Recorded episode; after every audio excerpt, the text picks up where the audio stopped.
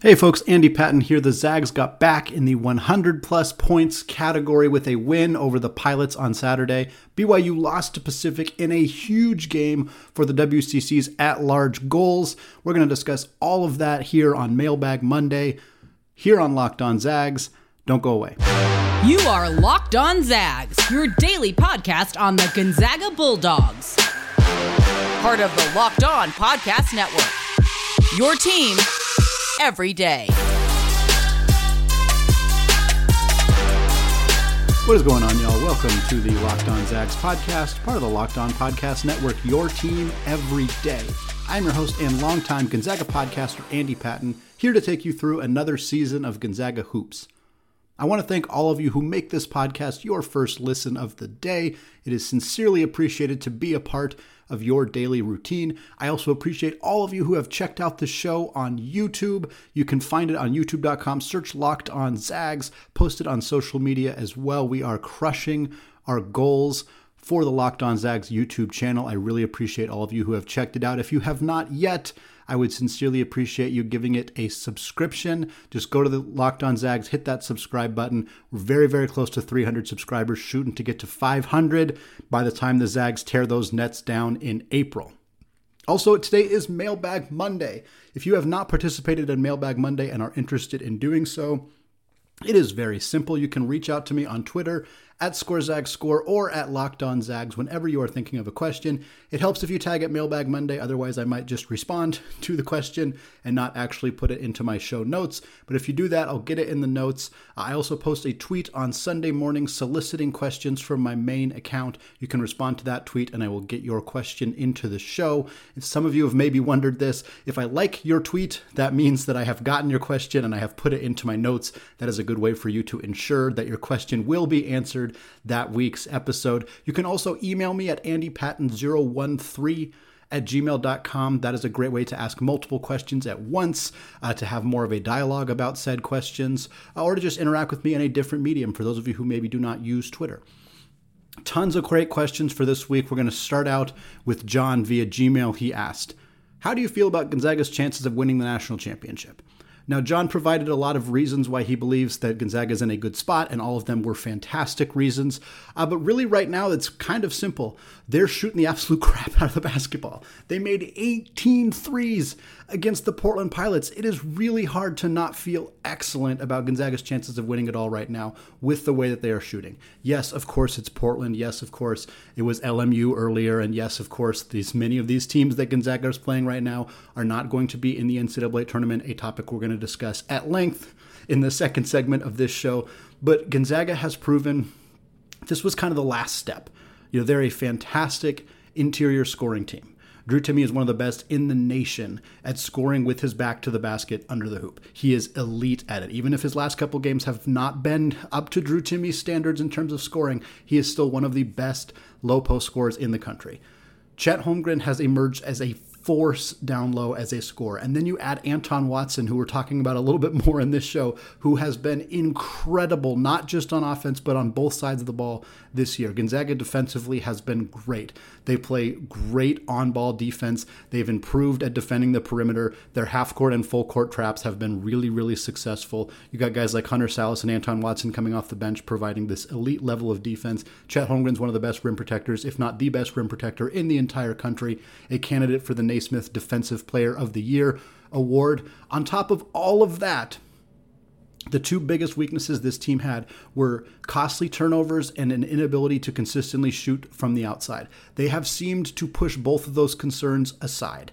They have gotten way, way better at taking care of the basketball. Now they're not facing as many physical opponents as they did in the non conference slate when they faced Duke, when they faced Alabama, even when they faced Tarleton State, who was a team that had a lot of physicality on that perimeter so there's a little bit of concern that maybe some of those issues crop up again when they get into the NCAA tournament, when they start facing some of those more aggressive physical teams, but the three point shooting was not something that they could use to bail them out before, and now it is a cr- tremendous weapon for this team. They are knocking down threes at an unbelievably elite clip. If they continue to shoot this well, or even close to this well, they don't have to shoot, you know, they don't have to make 18 threes every game to win the national championship. I'm going to tell you right now, if they keep knocking down 18 threes a game, they're probably going to win the national championship, but they don't need that to win it all. What they need is to be consistent enough from out there that teams have to honor it. They have to respect it. That allows Drew Timme or Chet Holmgren or Anton Watson more room in the paint. It allows them to get good looks. It allows the guards more room to potentially make backdoor cuts, something that many of Gonzaga's players, notably Hunter Sallis,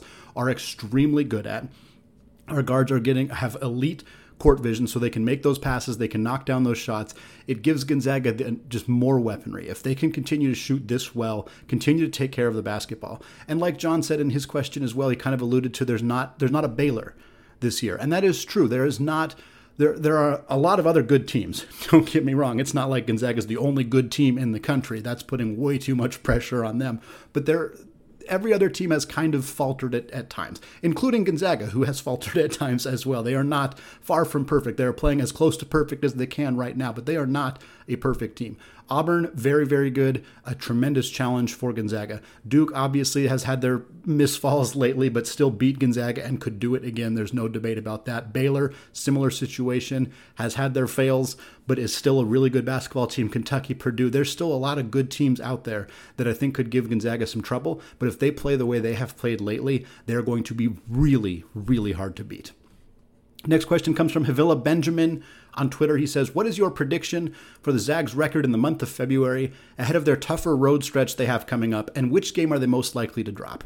Yeah, I don't think Gonzaga is going to lose in the month of February. I don't like being the person who never predicts them to lose because I think that they are certainly capable of losing games. It is not impossible to think that they will lose a game, but they do have two games against St. Mary's this month. St. Mary's the best, second best team in the WCC right now per KenPom, per net, per a lot of other ways to grade out talent on this roster. St. Mary's is the number two team. I believe they're the second best team in the conference just from the eye test as well as all of the metrics. And they got them twice. Obviously, once in Moraga, once in the kennel. The game in Moraga is far, far and away Gonzaga's most difficult game remaining on the schedule, with BYU struggling the way that they have lately with San Francisco being a very good team and playing San Francisco in War Memorial is not going to be easy. But right now, I think St. Mary's in Moraga with Randy Bennett's style, with the fact that they have been effective at shutting down Gonzaga by playing this really methodical pace and playing good defense. They've done it before, so they can do it again. I think they will have more success at that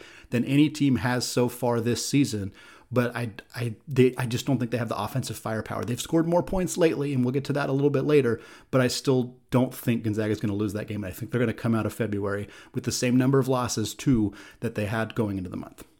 Next up, this question comes from Jacob Quarter two on Twitter. He says, "As we enter the home stretch, do you think Gonzaga will be the number one seed in the West if either UCLA or Arizona go undefeated from here on out?"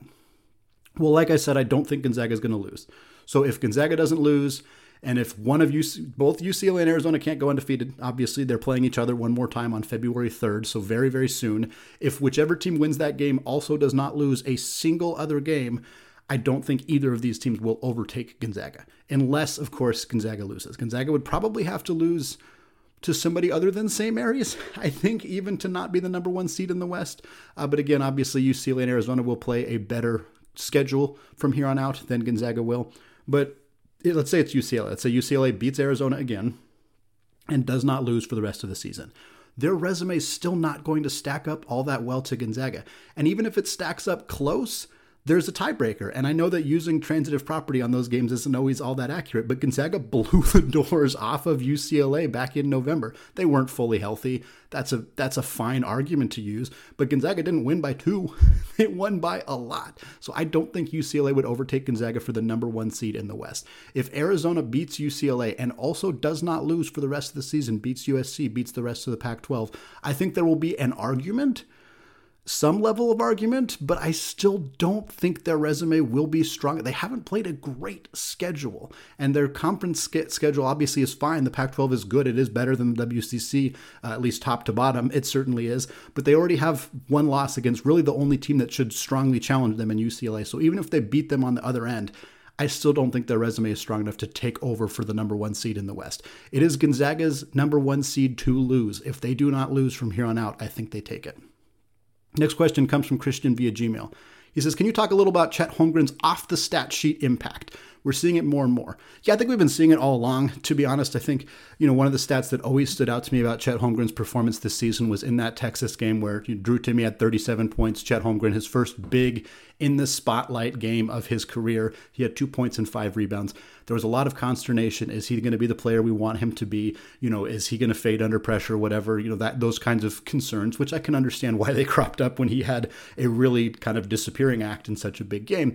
But in that game, Chet Holmgren when he was on the floor, Texas took 15, 15% of their shots at the rim. When he was not on the floor, they took 54% of their shots at the rim. They were afraid to go around the basket with Chet Holmgren in the game. That is the kind of off the stat sheet impact that is monumentally significant. That has been true in every game Gonzaga has played this year. He has a huge impact by altering shots, by forcing players to pull up for mid ranges when normally they would attack the basket by passing up good shots or good looks around the rim because of his presence. Beyond that, he's a load on offense. He's really difficult to defend. Uh, he's knocking down his shots at an obscene rate right now, but even when he's not, defenders have to respect him from three. Again, that spaces the floor. That's why the high low is so effective.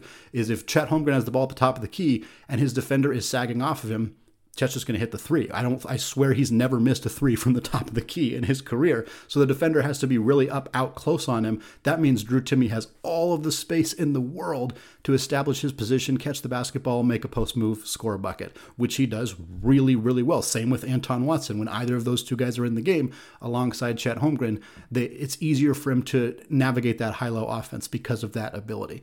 Beyond all of that, if we're talking full on off the basketball stuff, we're talking about a really poised young man, a, a, great kid, a good teammate. He's joking around with teammates on the sideline. You can see that. He does some of Drew Timme's goofy celebrations along with him. He's really professional with the media. And again, I think the number one thing, he didn't come to Gonzaga thinking, it's more important that I get the basketball, that I put up big numbers, that I'm the number one pick. It's very clear he does not have that mentality. I cannot stress how rare it is to get a number one recruit with that mentality. And this is not bashing other players who are the number one recruits in their class who have come in and demanded the basketball and wanted to be the 25 point per game score. You know, I'm not trying to knock a Ben Simmons or a Trae Young or any or Anthony Davis or any of those types of players because you know they're really really good. and and Chet, it took him a while to start out the season to start to find his offensive rhythm because he was so willing to let Drew Timme score most of the points, or even Anton Watson or some of the guards. And I think that that's a skill that is going to help this team win basketball games, even if it may be slightly slightly uh, detracting from his draft stock. I think by the end of the by the time the draft rolls around, he's going to be a top three pick, probably a top two pick. He's going to be right in that conversation with Jabari Smith and Paolo Banchero. And I don't think that, and I think that his mentality and his willingness to let his team win whatever it takes is going to actually help him when the draft rolls around. Our last question from segment one. This comes from Josh Edits on Twitter. He says, Who's number 22? I don't recognize the guy in that jersey, especially over the last 10 games or so, but I hope he sticks around. Yeah, folks, Anton Watson's been good for about 20 games now. I think he's averaging about 12, 13 points per game since then. He had one really rough stretch in the middle of the non conference season where he fouled out uh, and committed a ton of fouls in like a four game stretch. I think he averaged like less than four points per game. And it was he was really struggling. He was committing a lot of fouls. He was not looking for his shot offensively. His defense was good, but again, it, it, your defense can only be so good when you're playing constantly in foul trouble. There was some comments that maybe we should play Ben Gregg more, maybe we should play Julian Strother more in a small ball four role. And Anton has completely turned it around since then. He's been one of the best players in the country. In fact, those of you who are on Twitter, you may have seen this from Evan Miyakawa, who does phenomenal individual player analysis and assessment. He's one of the best in the business. He has a player rater, and Anton Watson, number four player in the country based on his offensive and defensive contributions to Gonzaga's team. The fourth best player in the country by these advanced analytics. Now, he's not going to finish fourth in the player of the year rankings, nor do I believe that he should finish fourth in the player of the year rankings this year, but the argument that he's one of the 20 best players in the country, to me, I, I continue to strongly pound the drum that Anton Watson is one of the 20 best players in college basketball this season. And the fact that he's coming off the bench, the fact that he's clearly the third big on this team, doesn't make me feel any less strongly about that. His ability to impact the team on both ends of the floor, yeah, his outside shooting is still inconsistent. He did knock down a three against Portland, but that's still not really a part of his game that has developed. Even his mid range game is suspect. But his offensive ability under the rim, his ability to move without the basketball, his passing ability, and his defense all combined make him one of the most impactful players in the game of college basketball. And next year, he's going to be an unbelievable force on this roster. All right, we got more listener submitted questions coming up in the second segment, talking all things WCC. But before we get there, I want to tell you all about Get Upside. Hey, Zags fans, this is Andy Patton with an incredible app everyone who buys gas needs to know about called Get Upside. My listeners are earning cash back for every gallon of gas every time they fill up. Just download the free Get Upside app in the App Store or Google Play right now. Use promo code SCORE for 25 cents per, per gallon or more on your first fill up. That's cash back. Don't pay full price at the pump anymore. Get cash back using Get Upside. Just download the app for free and use promo code SCORE for 25 cents per gallon or more on your first tank. Some people who drive a lot are making as much as two to three hundred dollars a year in cash back, and there's no catch. The cash back gets added right to your account. You can cash out anytime to your bank account, PayPal, or an e-gift card for Amazon and other brands. Just download the free Get Upside app and use promo code SCORE to get 25 cents per gallon or more cash back on your first tank. Hey folks, Andy Patton here to introduce our new sponsor, Homefield. Homefield is a premium collegiate apparel brand based out of Indianapolis, offering incredibly comfortable, officially licensed apparel with vintage college designs. Homefield is kicking off Big New Saturday Season 3, where they launch a new school on their site every Saturday for eight straight weeks. Gonzaga is week two.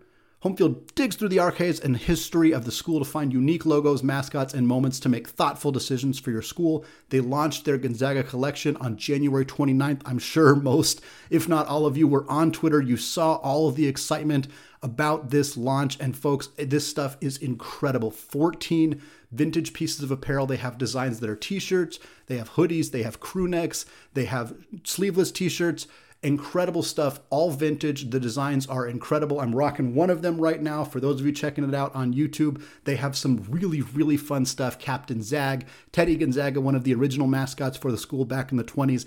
And guys, not only is this stuff really, really cool looking, it's insanely comfortable. The most comfortable stuff I've ever worn. And I have sensitive skin, so it's really important to me that the clothes are comfortable. They are long fitting, so they're they're slim fit. It's it's some of the best clothing that I've ever bought. I genuinely mean that. You absolutely need to go to Homefield. Check this stuff out if you have not already. New customers can get 15% off their first purchase from Homefield if they use the code Locked On Zags at checkout at homefieldapparel.com.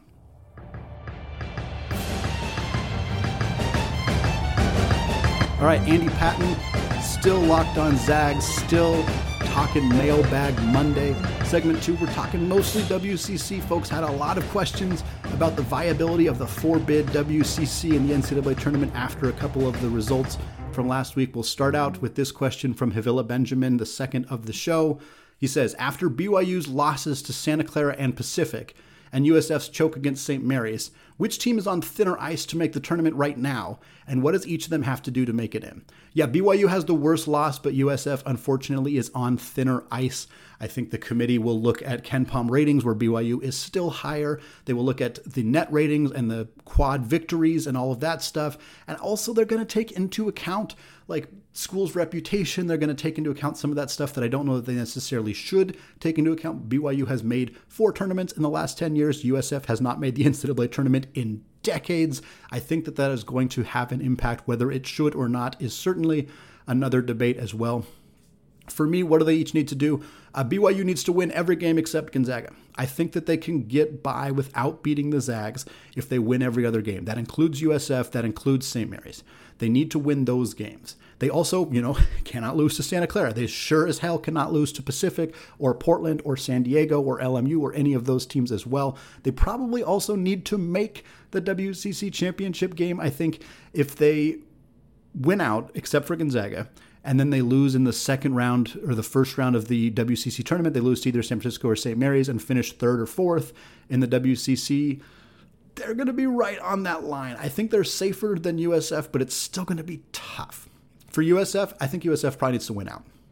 That obviously includes BYU. They need to win that game. They need to beat St. Mary's, uh, and they need to beat Gonzaga and that's going to be really tough. Gonzaga beat them pretty badly the first time they played. Of course, USF hung with them longer than most teams have hung with them. They actually were only down three at halftime. Kudos to them for that. This next game will be at War Memorial, which is more of an advantage for them because they will be at their home court. They, War Memorial has given Gonzaga fits in the past, although not super recently. But if if USF loses to Gonzaga, even if they win the rest of their games and they make the WCC title game and they lose there again they'll be really close. That'll be really, really close. If they manage to pull that off, win every game except for two against Gonzaga, play in the WCC title game, maybe keep it kind of close in the WCC title game, I could see them getting one of those first four, you know, getting a chance to play in the 68 team field. And I would feel really bad for whatever, you know, average 500, 500 esque uh, Power Five school they get to play in that game because I think USF would blow the doors off of them. But I think that they're on really thin ice right now. Next question comes from Mike Miller at MillerMike123 on Twitter. He says, What does BYU, USF, and St. Mary's need to do between now and Selection Sunday for a four bid WCC? Well, we already addressed BYU and St. Mary's, or excuse me, and USF. So I'm going to use this space to address St. Mary's, the other team. Randy Bennett's squad's in pretty good shape, to be honest, right now. They're in the best shape of any team in the WCC not named Gonzaga, of course. They're number 20th in KenPom. Uh, they have a really, really sparkly record. They have a win over USF, which is huge. They really needed that. They did lose to BYU. They also have a, a win over Santa Clara, which is a quad two win, so it's not nothing. But again, it, it's BYU did not pick up that same victory, so it's nice that St. Mary's was able to do so.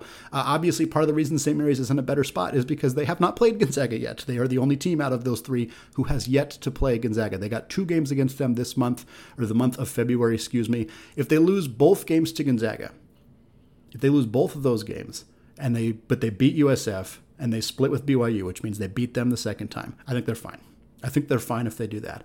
I think there's a reasonable chance that St. Mary's would still get in if they lose both to Gonzaga and if they sweep USF and they lose both to BYU. So if BYU beats them again and Gonzaga beats them twice, maybe even three times in the WCC tournament, I still think St. Mary's is probably going to get in, but it definitely complicates things quite a bit.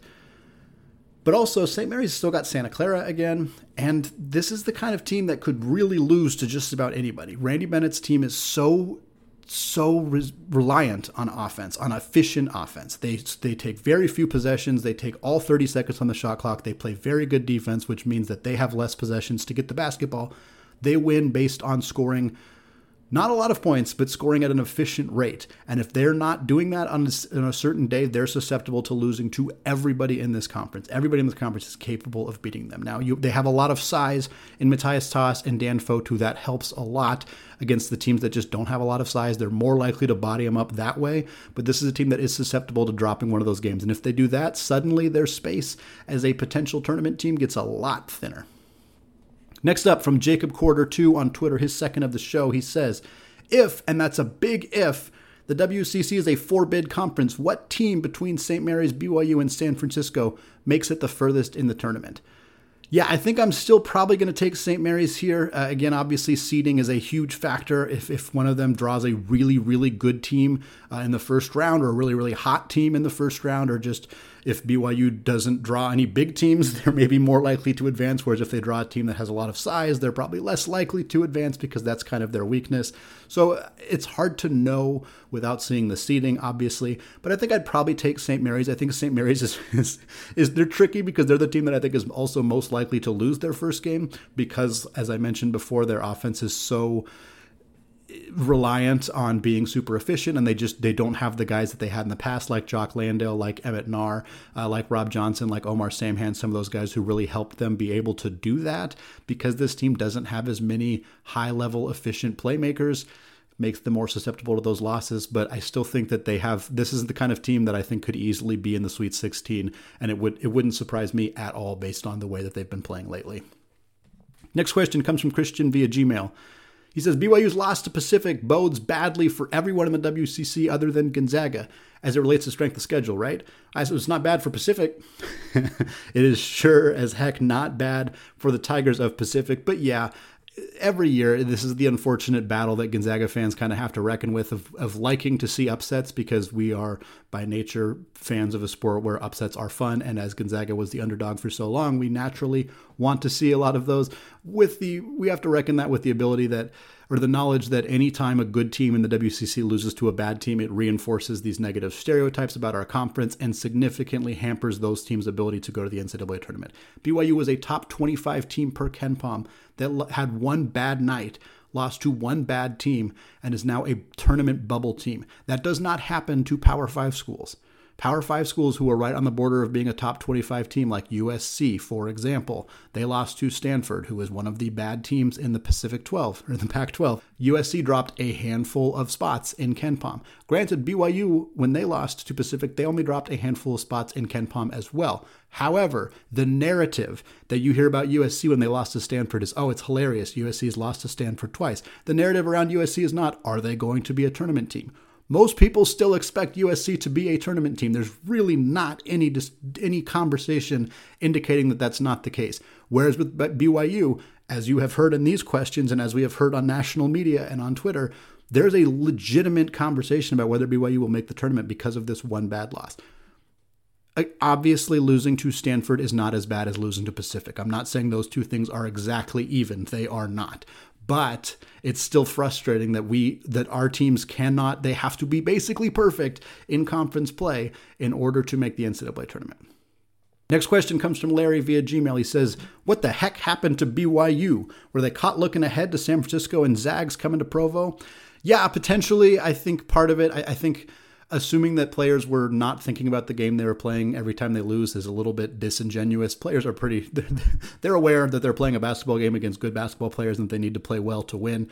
Uh, but I do think with BYU in this case, uh, they're really just, they're really reliant on Alex Barcelo. They don't have depth in the front court. The rest of their guard play is inconsistent at best. They're missing Gavin Baxter, which hurts them. And so Barcelo needs to shoulder the load offensively in a major way. He had 19 points against Pacific, but he shot five for 14 from the field. So he missed a lot of shots. He didn't get into an offensive groove. Caleb Lohner, who had a good game against Gonzaga, but has had a rough season in general, he finished three for 10. This team just doesn't have a secondary scorer. They don't have a player to shoulder the load if Barcelo's not having a good day. It's been their weakness all year long. It's been exploited against Santa Clara. It was exploited by Gonzaga, and now is exploited by Pacific. They need to find somebody to step up and be a big time secondary scorer for them, or they're going to continue to lose or at least play really un- unnecessarily close games throughout the rest of conference play, and that's going to put them in a not favorable spot come March.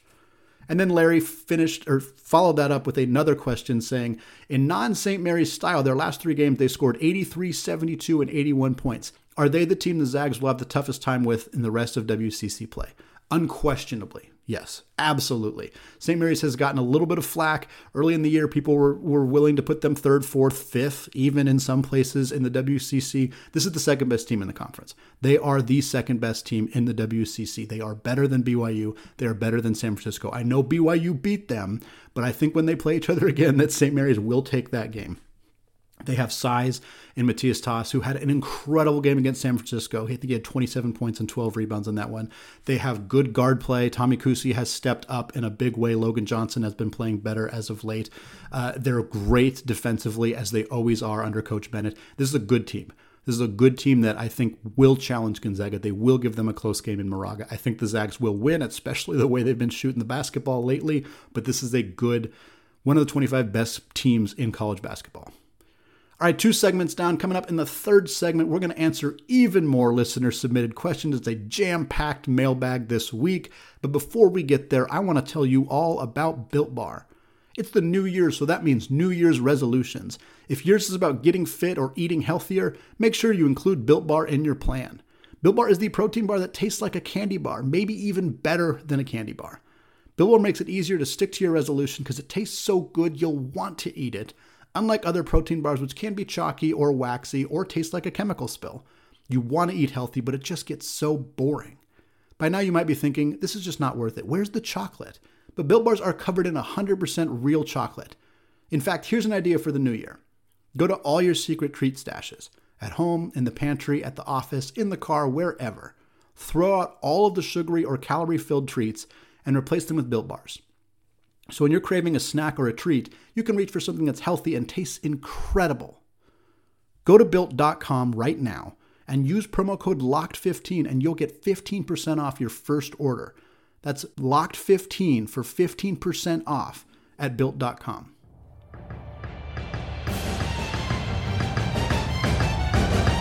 All right, segment three, still Andy Patton, still Locked on Zags, still answering listener submitted questions all episode long.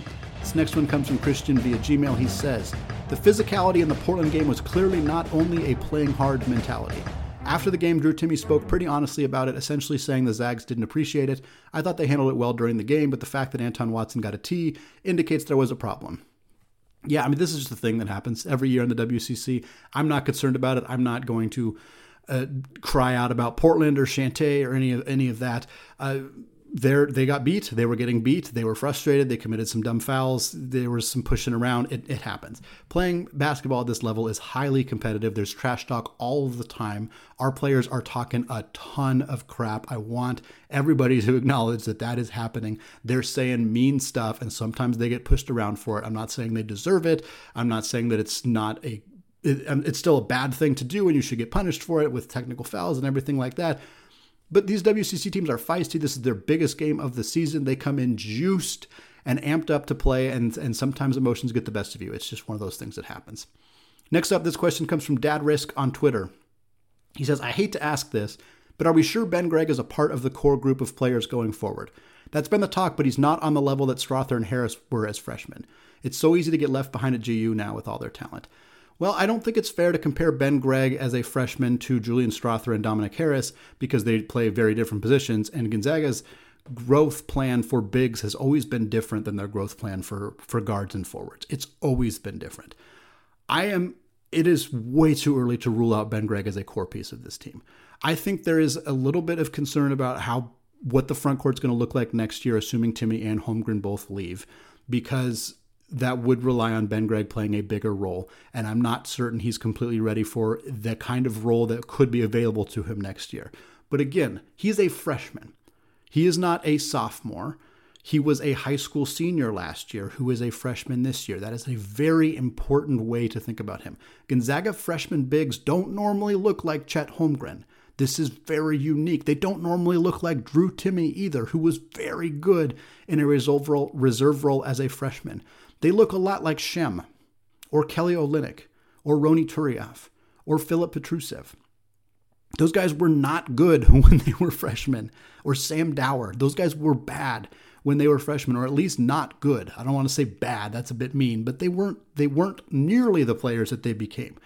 Big man development at Gonzaga is a process. It takes some time.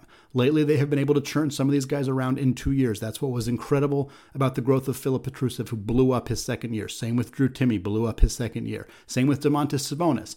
Some guys do turn this thing around in two years, but by and large, for the most part, it has been a multi year growth development plan. And this is not Ben Gregg's second year. It's barely because he played only a half of last year and he was a high school senior who was both basically just sitting on the bench getting used to being at college games in that environment.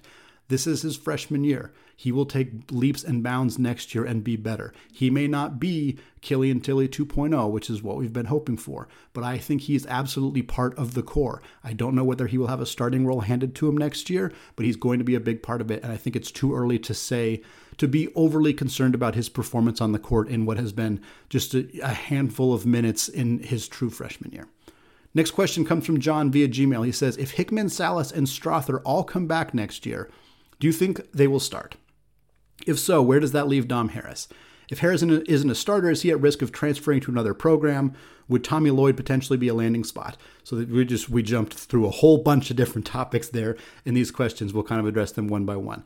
Yeah, Hickman, Sallis, Strawther all come back. Yes, they're all starting. Strawther very obviously is starting because he's starting this year. Hickman and Sallis have clearly proven that they deserve to be the starting backcourt on this team next year.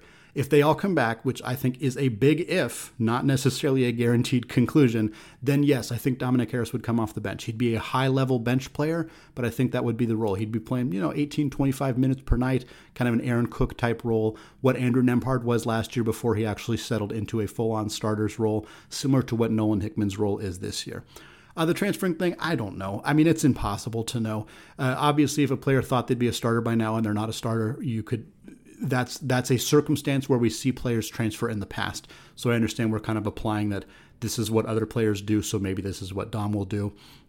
Dom has proven he is not like other players. He is fiercely loyal to this program. He committed here as a sophomore in high school as he rocketed up boards and did not waver on that commitment, did not decommit and look to go somewhere else. Instead, worked very hard to get Julian Strawther and Jalen Suggs to come to this program instead. That kind of attitude, that kind of mentality doesn't strike me as somebody who would give up on a program when he hasn't really even had a chance to prove himself. Injuries caused him this year. If he was just rotting on the bench because Mark Few wasn't playing him, then I think this would be a more legitimate conversation. As it stands, he's just not healthy. I don't think that that's going to com- cause him to leave. I have no idea what his relationship with Tommy Lloyd is like. I assume that Lloyd is not the person who recruited him. It was likely Brian Michaelson who recruited Dom. Don't know how much that matters. I, I, just don't know. I don't have a firm answer for you here. I don't get the impression that Dom is planning to transfer after this year. I don't think that he will start next year if certainly if Nolan Hickman, Hunter Sallis, and Julian Strawther are all back. But if any of those guys are gone, that's a much likelier opportunity for Dom to start. Or, and I'm just going to read John's second follow up question here. He says, if Timme does not come back, could they potentially go with the starting lineup of Hickman, Sallis, Harris, Strawther, and Watson at the five? Does that give Gonzaga enough rebounding and rim protection? Yeah, this could be an answer. I don't know if this would be their starting lineup, uh, but I think this is a lineup you could potentially see more. I've kind of for a while I was banging the drum for more of Strawther to play that small ball four role. It ended up being very not something they needed because of the tremendous emergence of Anton Watson this season. Uh, and I think Gonzaga is a little weary of doing that because last year they played Corey Kispert at the four almost all season long, and it impacted them significantly in that Baylor game where they didn't have enough depth in the front court. I don't think they want to do that again this year. I think it ultimately is going to come down to what they find on the transfer market. If we assume Drew Timme is gone, Gonzaga is going to peruse, regardless, they're going to peruse the transfer market pretty extensively.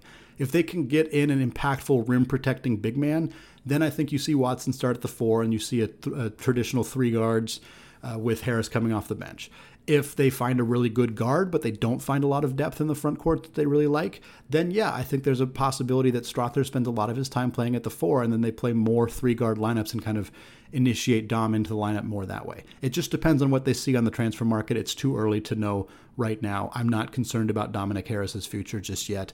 Uh, if he decides he wants to transfer, then hats off to him. Hope he has a great career, but I have not gotten any indication whatsoever that that's something he's thinking about. And in fact, what I know about him as a person would lead me to believe that that's not something he's thinking about doing. And the final question of the show comes from Christian via Gmail. What goals can the Zag set for the rest of the WCC schedule? To not lose. That would be the number one thing that they are aiming for. This team is solely focused on winning every basketball game in front of them. That is the goal. Mark Few has this team always running one step at a time. I think there are some other things, obviously, that they can work on. Continuing to shoot well from three is huge.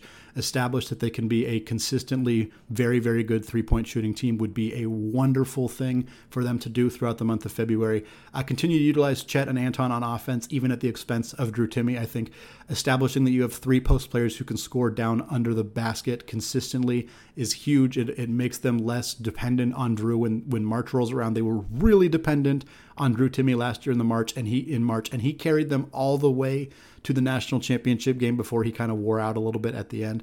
They do not want to be that reliant on him again this year. Uh, so having Chet and Anton score more down low is going to continue to help with that. Uh, allow Hunter Sallis to blossom. He has blossomed tremendously the last week or so. He's a more confident outside shooter. Uh, he's more confident with the basketball in his hands as a playmaker, as a distributor. He's still an elite defensive player. I think continuing to let him play more minutes, be more free on offense, kind of do more of that stuff is a huge development for this team. It will help them in March and next season if he chooses to return. And then I think try to do the same with Ben Gregg. We talked about him a little bit earlier. Let him get more minutes, let the offense kind of run through him down low, see what he can do in that kind of situation. Maybe play him more with Anton Watson, kind of see what that situation looks like, because that could be a big part of their future next season. All right, that is going to do it for me today. Plenty to discuss for the rest of this week, all right here on the Locked On Zags podcast, which is available wherever you get your podcasts and available on YouTube. Search youtube.com, Locked On Zags. Hit that subscribe button if you have not already. Finally, thank you again for making the show your first listen of the day. Now is a great time to make your second listen of the day the Locked On Bets podcast. Locked On Bets is your daily one stop shop for all of your sports gambling needs. Locked On Bets is hosted by your boy Q with expert analysis and insight from Lee Sterling. All right, thank you all for listening, and go Zags.